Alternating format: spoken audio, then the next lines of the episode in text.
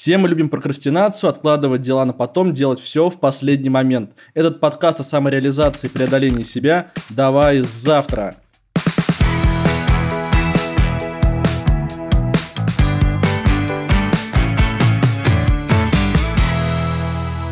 Тема нашего выпуска – YouTube или человек? Кто сегодня современный наставник?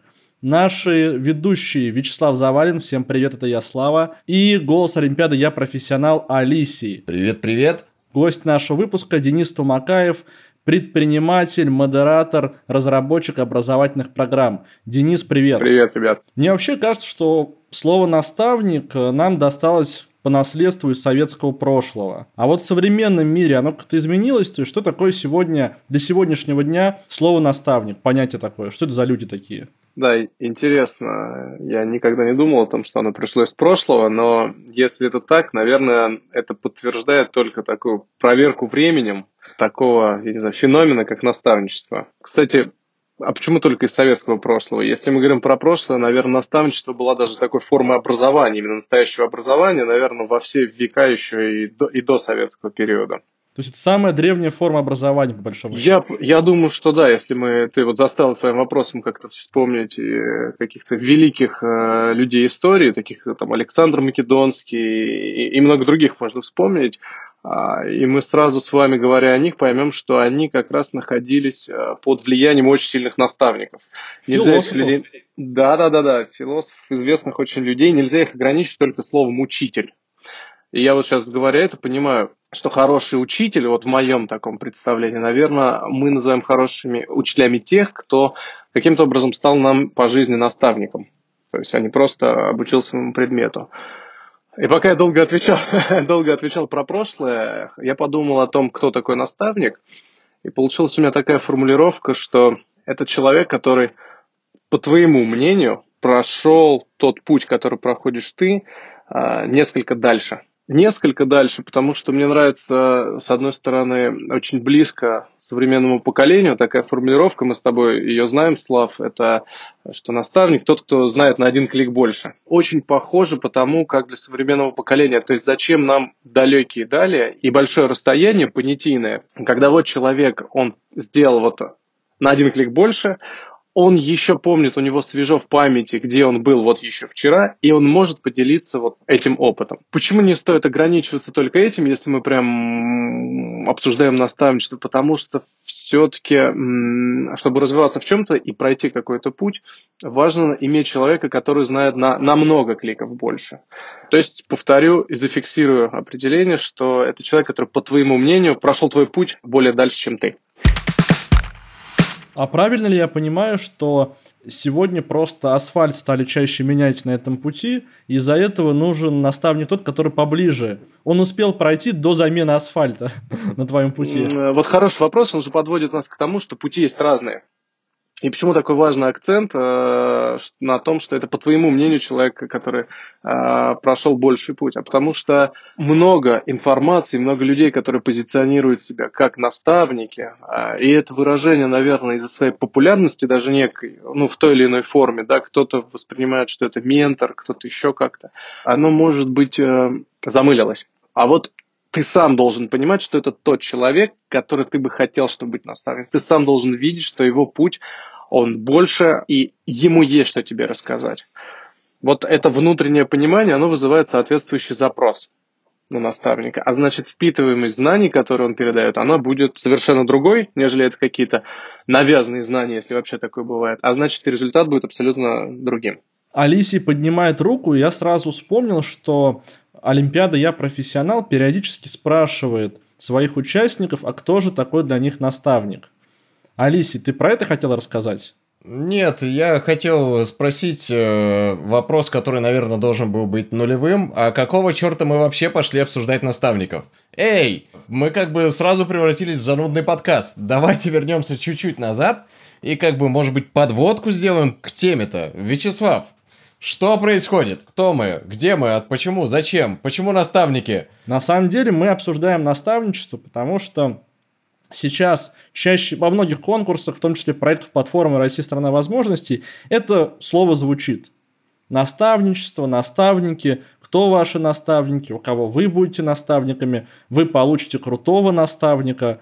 И, соответственно, логично, что нужно разобраться вообще, кто такой наставник, зачем он нужен и как с этим теперь жить. Слушателям нашего подкаста. Алисий, я знаю, что в Олимпиаде «Я профессионал» вы постоянно спрашиваете у ваших участников, а кто такой наставник, зачем он нужен и так далее. Вот кто такой наставник, что это такое, по мнению участников Олимпиады? Ну, смотри, во-первых, не постоянно, э, скажем так, первый сезон мы в, в этом плане пропустили, и нас не особо интересовало, благодаря кому, чему, куда, кого, как так вышло, и вот это вот все, мы, мы этот вопрос не задавали. Во втором сезоне мы делали глубинное интервью и в том числе спрашивали, кто для вас наставник. Ну, вопросы, ответы, собственно, точнее, были весьма ожидаемые, но были и неожиданности. Например, э, вариант первый. Наставник – это мой учитель из школы. Дело в том, что на церемонию закрытия второго сезона мы участников звали вместе со своим наставником. То есть мы им звонили и говорим, ребята, Прилетайте в Москву, церемония награждения такого-то числа. Со своим наставником. Со своим наставником. А, они, а кто это такой? Да, часть участников реально спрашивала, а чё? А? Подождите, я ничего не понял. А, а кто такой наставник, действительно? Это вопрос э, весьма логичный у, у части людей. Поэтому кто-то метался, кто-то не мог понять, кто-то звал одного, второго, третьего, пятого, десятого. И как бы что мы наблюдаем? Мы наблюдаем, что, во-первых, кто-то взял э, своего бойфренда, girlfriend или, возможно, даже уже мужа или жену. Такое было. Причем и тот, и другой человек медалист, соответственно, золотой плюс э, серебро. Кто-то называл учителей э, школьных. Ну, надо понимать то, что в школе закладывается достаточно большой фундамент, и э, если у вас клевая школа, клевые учителя, то некоторые из них действительно становятся наставниками на всю жизнь. Казалось бы, вы уже в ВУЗе учитесь уже на финальных курсах, а все еще с теплотой вспоминаете своих школьных учителей. Круто. А, кто-то звал э, преподавателей из вуза, э, тех самых, которые привили любовь к науке. Самый милый вариант – это, конечно же, мама или папа. Это прям Ми -ми -ми. милая, милая милота. А кто-то звал просто своего другана. Другана, который знает на пару кликов больше. Ну, то есть, э, я бы не сказал, что очень сильно превалировала вот эта история с тем, что зовут мудрых, э, уже опытных людей. Э, для многих наставники – это те, кто рядом, возможно, чуть-чуть старше, возможно, просто чуть более увлеченные, возможно, просто люди, которые умеют мотивировать. В третьем э, сезоне мы запускали специальную форму на сайте, которую можно было заполнить, что мой наставник это Иванов Иван Иванович, он занимает там такую-то должность, и мы делали благодарственные письма для наставников. Я думаю, что в четвертом сезоне мы сделаем то же самое. Вообще это достаточно важная часть, потому что есть даже на законодательном уровне история с наставничеством. Наставники чуть ли не в метро могут бесплатно кататься им для этого даже не надо сдавать кровь, им для этого просто надо кого-то наставлять и как-то это документально подтверждать. Собственно, для этого, мне кажется, у нас и были сделаны вот эти вот дипломы, грамоты благодарности, но, опять же, всем этим людям, которые действительно повлияли на наших участников, им очень приятно получить такие благодарности, и почему бы не сделать людям приятно. Слушайте, а если можно в продолжение, сейчас э, мы заговорили об Олимпиаде, и когда мне попадаются, по-моему, после вручения призов и определения победителей, потом проводятся с ними интервью. И очень часто в этих интервью ребятам, которые победили, задается вопрос, что бы вы посоветовали э, тем, кто станет участвовать в Олимпиаде. И вот это, мне кажется, очень такой хороший вопрос. Я его несколько раз видел. Очень хороший вопрос. Мне даже кажется, он таким элементом наставничества, на самом деле. То есть это как раз пример, то, что люди прошли уже этот путь несколько дальше, и могут рассказать там, о тех ошибках, которые они совершали. Ну, ошибки, это понятно, что это опыт. То есть поделиться опытом. Очень полезный вопрос. А мне кажется, в свою очередь, что наставником не может быть кто попало.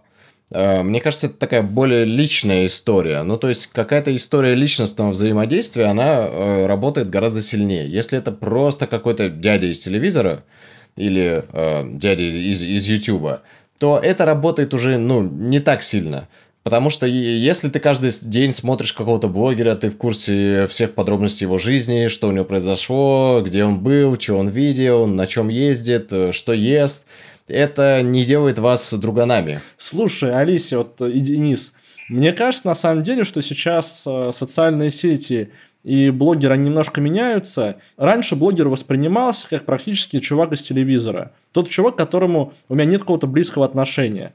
При этом сейчас я смотрю, как некоторые блогеры молодые выкладывают в сторис э, переписки со своими подписчиками, которых они даже ни разу в жизни не видели. И такое ощущение, что это переписка очень близких друзей. И может быть все-таки сегодня у э, поколения подростков, школьников, первый, второй курс, все-таки может быть э, интернет, там, YouTube или блогер быть наставником. Денис. Очень широкий вопрос. Здесь важно не перепутать наставничество с чем-то еще. Вот то, что ты увидишь из переписок, и мы тоже это видели даже не в переписках, а когда ребята видят какого-то блогера, на которого они были подписаны, тут вдруг его увидели, у них там чуть ли не слезы да и что там, чуть ли у них слезы. Нам важно не путать эмоциональную привязанность. Алисия затронула, что должно быть какая-то эмоциональная привязанность. Да, это часть наставничества тоже. Но только эмоциональной привязанностью наставничество я бы не ограничил. Поэтому вот здесь вот важно не путать.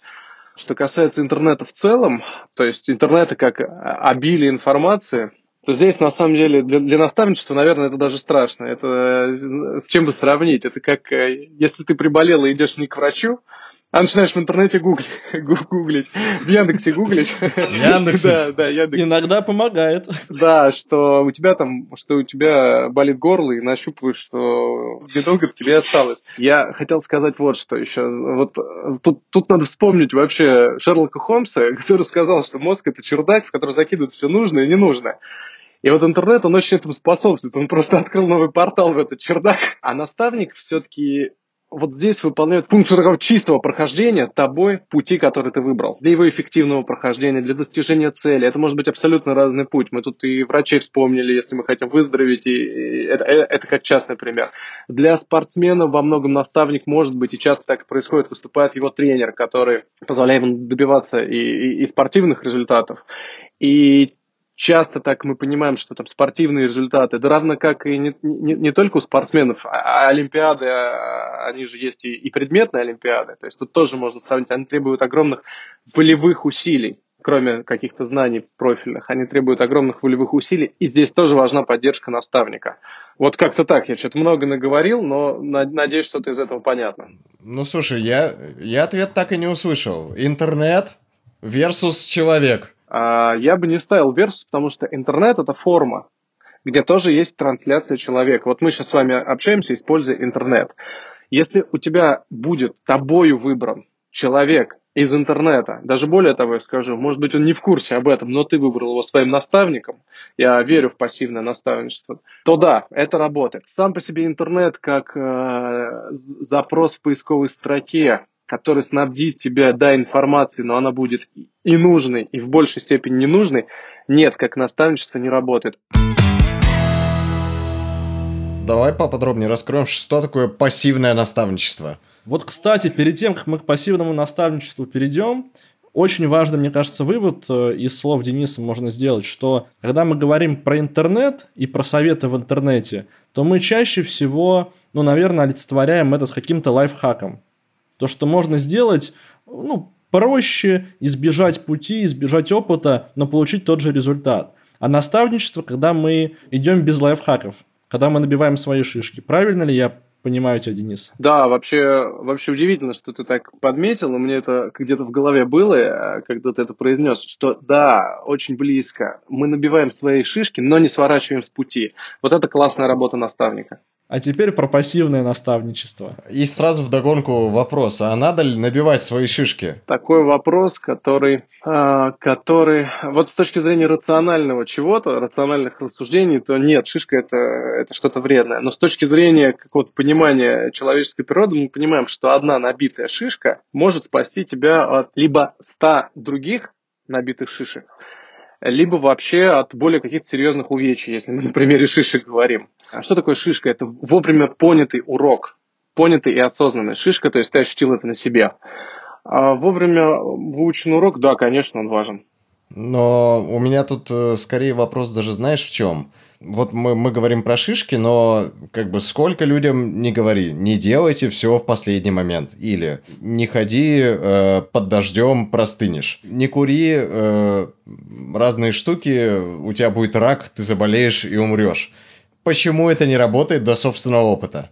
Как-то я, как я ходил на лекцию профессора Рэш, и за какой-то там лучший вопрос он мне даже книгу подарил. Он рассказывал как раз про это. Это называется каким-то умным словосочетанием какое-то гипертрофированное дисконтирование называется это, когда ты все делаешь в последний момент, это нормальная часть человеческой работы человеческого мозга, а, кстати, много экспериментов про это есть. Почему так работает, я уже не помню, я просто запомнил для себя, что есть сторонники теории а, рационального поведения человека в экономике, но, в общем, она не работает.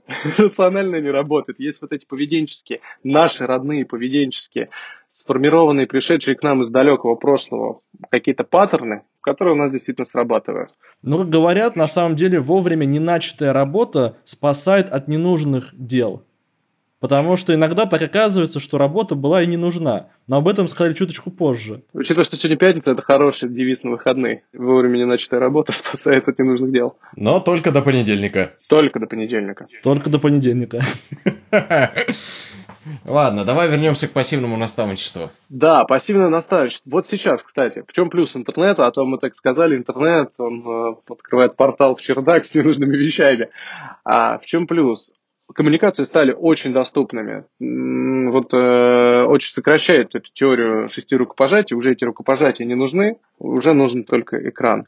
И, в принципе, как я повторюсь, что наставник – это тот, кто, по твоему мнению, прошел более э, такой глубокий путь, чем ты, то интернет может позволить тебе общаться со своим наставником.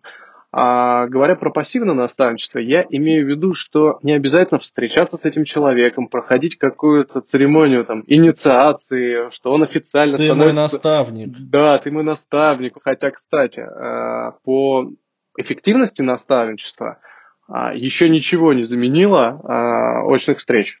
Все эти церемонии не обязательно. Если ты понимаешь, какой ты путь проходишь, вот это вот важный момент. Второе, если ты понимаешь, что этот человек действительно обладает тем, что тебе надо, и ты можешь, смотря на то, что он делает, смотря на то, как он делает, может быть, даже пробовав повторить это, или как-то там уже рефлексировать, фильтровать и накладывать это на свой сценарий, на свой последующий выбор, то я считаю это тоже пассивным наставничеством.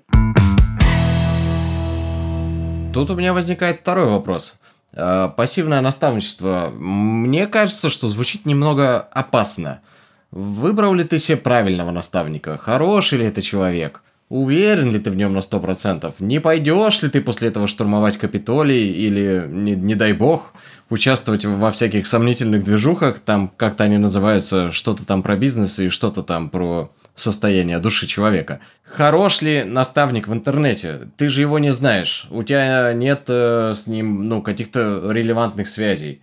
Э, хорошее ли ты от него берешь, или реально потом веришь в какую-нибудь теорию заговора и не ставишь э, прививку от ковида, потому что думаешь, что Билл Гейтс тебя чипирует. Кстати, положительные последствия прививки от ковида лучше ловит связь. 5G реально летает. Проверено, да? Проверено. Проверено Алисией. Ты после слов 5G летает станешь для кого-то точно наставником. Не хотелось бы. Вопрос-то важный и понятный. Он ты, он хорошо говоришь про хороший, плохой. Он про какую какую-то систему координат, как понять. То есть, как понять, э, вот если мы говорим про пассивную наставительство, а туда ли я иду, а так ли эффективно я иду.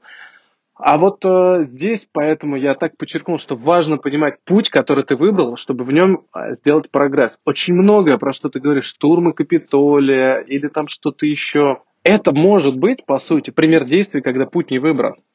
И ты идешь по пути, который тебе просто предлагают, э, такое, как фастфуд. Да, такое очень, очень быстрое решение. То, что, Слав, по-моему, ты говорил, да, что такое очень быстрый такой лайфхак, бац-бац, и, и все как будто бы поменяется. Да, если ты выбрал путь, и я говорю про очень простые вещи, про вот, э, может, это даже сейчас модно, я часто слышу, звучит, но тоже в это верю, про практику малых дел.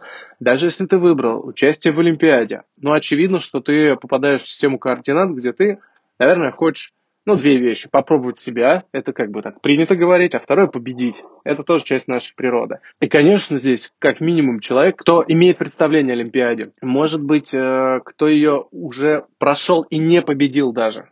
Может быть, кто-то из победителей. Вот один из лучших наставников. Твой учитель, тот, кто обладает вот этими предметными знаниями, тоже потенциально лучший наставник. То есть я предлагаю измерять не э, хороший-плохой, а относительно выбранного тобой пути.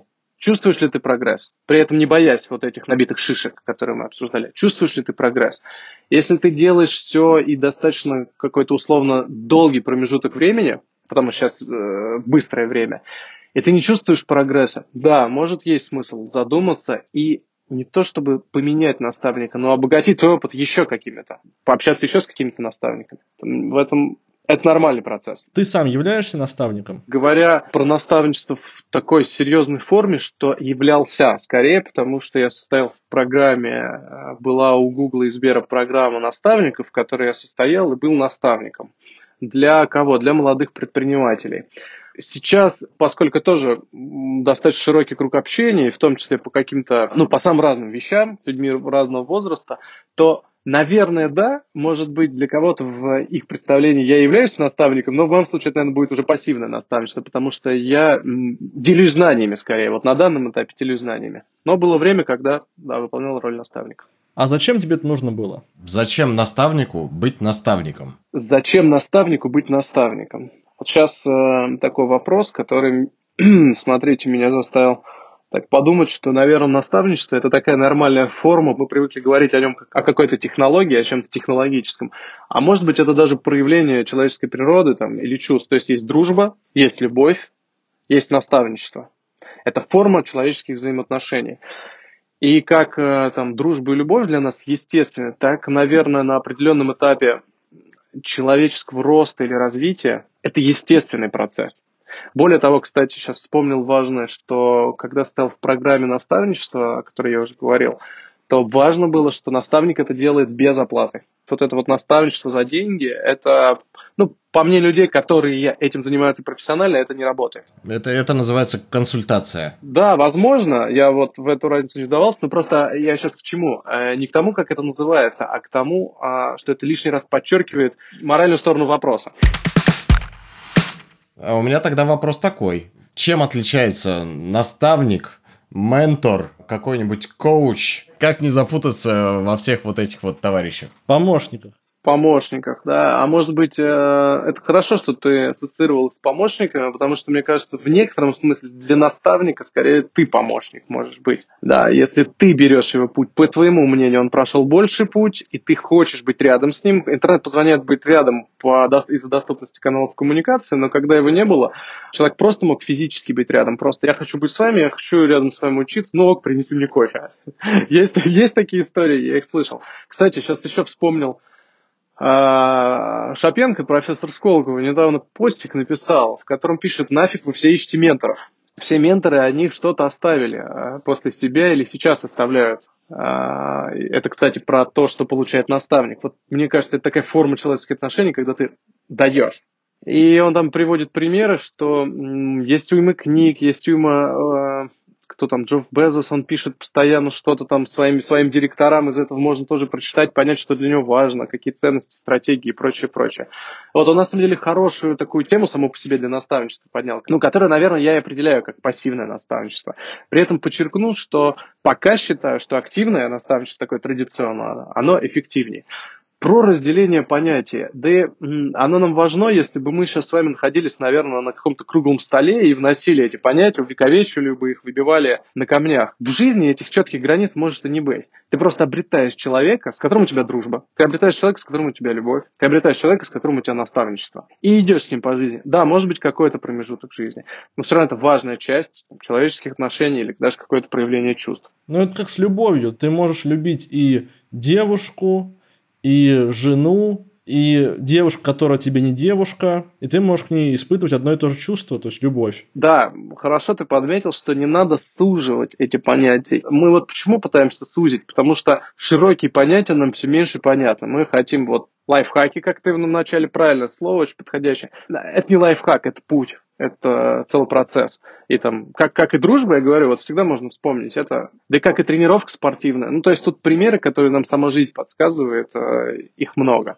В этом смысле самое плохое – это себя обманывать. А самое хорошее – это начать совершать этот путь уже сегодня. Вот, если мы говорим про путь наставляемого, да, человек, у которого есть наставник, который выбрал свой путь, у которого этот путь осознанный, то а зачем, в принципе, идти каким-то своим путем? Зачем в этом нужен наставник? То есть можно ли, во-первых, пройти путь самостоятельно без наставника? И можно ли вообще не проходить этот путь?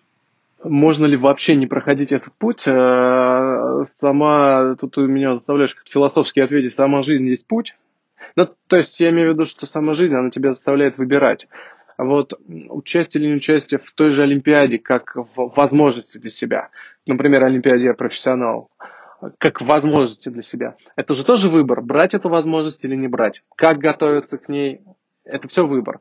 Вот, наверное, здесь, когда мы говорим про путь, мы должны понимать, э, и здесь тоже вот не обманывать себя, что мы в любом случае, выбирая ничего не делание или или как ты говорил про прокрастинацию перед эфиром, это тоже путь. И, может быть, в этом тоже нужен наставник. А, помни мультик «Король, помни мультик «Король лев»? Сейчас после нашего подкаста появится новый слой наставничества, наставник по прокрастинации. Думаю, что да, в этом тоже можно быть эффективным. Первая заповедь наставника по прокрастинации – у самурая нет цели, только путь. Да, поэтому вот первый вопрос. Мы в любом случае этот путь проходим. А второй вопрос насчет, можно ли пройти его самостоятельно. А ты с наставником проходишь его самостоятельно. Просто что такое? Вот а, хорошо Алисе рассказал про... Мы попросили ребят приехать с наставниками. И у некоторых из них начались вопросы, а кто это? А потому что мы не выделяли, многие из этих ребят, они, наверное, это норма жизни на самом деле. Они не выделяли как, это как что-то особенное, не называли, может быть, этого учителя или друга, тех, с кем они приезжали, или даже родителя своим наставником. Для них это немножко другие формы. Наставническую функцию, наставнические отношения это несет. Поэтому даже если мы говорим про самостоятельность, да, ты и так самостоятельно проходишь этот путь. Попытка отказаться от наставника, тогда, ну, это равно, мне кажется, остаться в вакууме. Да, то есть ты в любом случае смотришь на кого-то, кто рядом с тобой. Смотришь на кого-то, кто не рядом, но близко из доступного онлайна там в социальных сетях. И это не может не откладываться на принятие тобой решений относительно и твоей жизни, и выбранного тобой пути.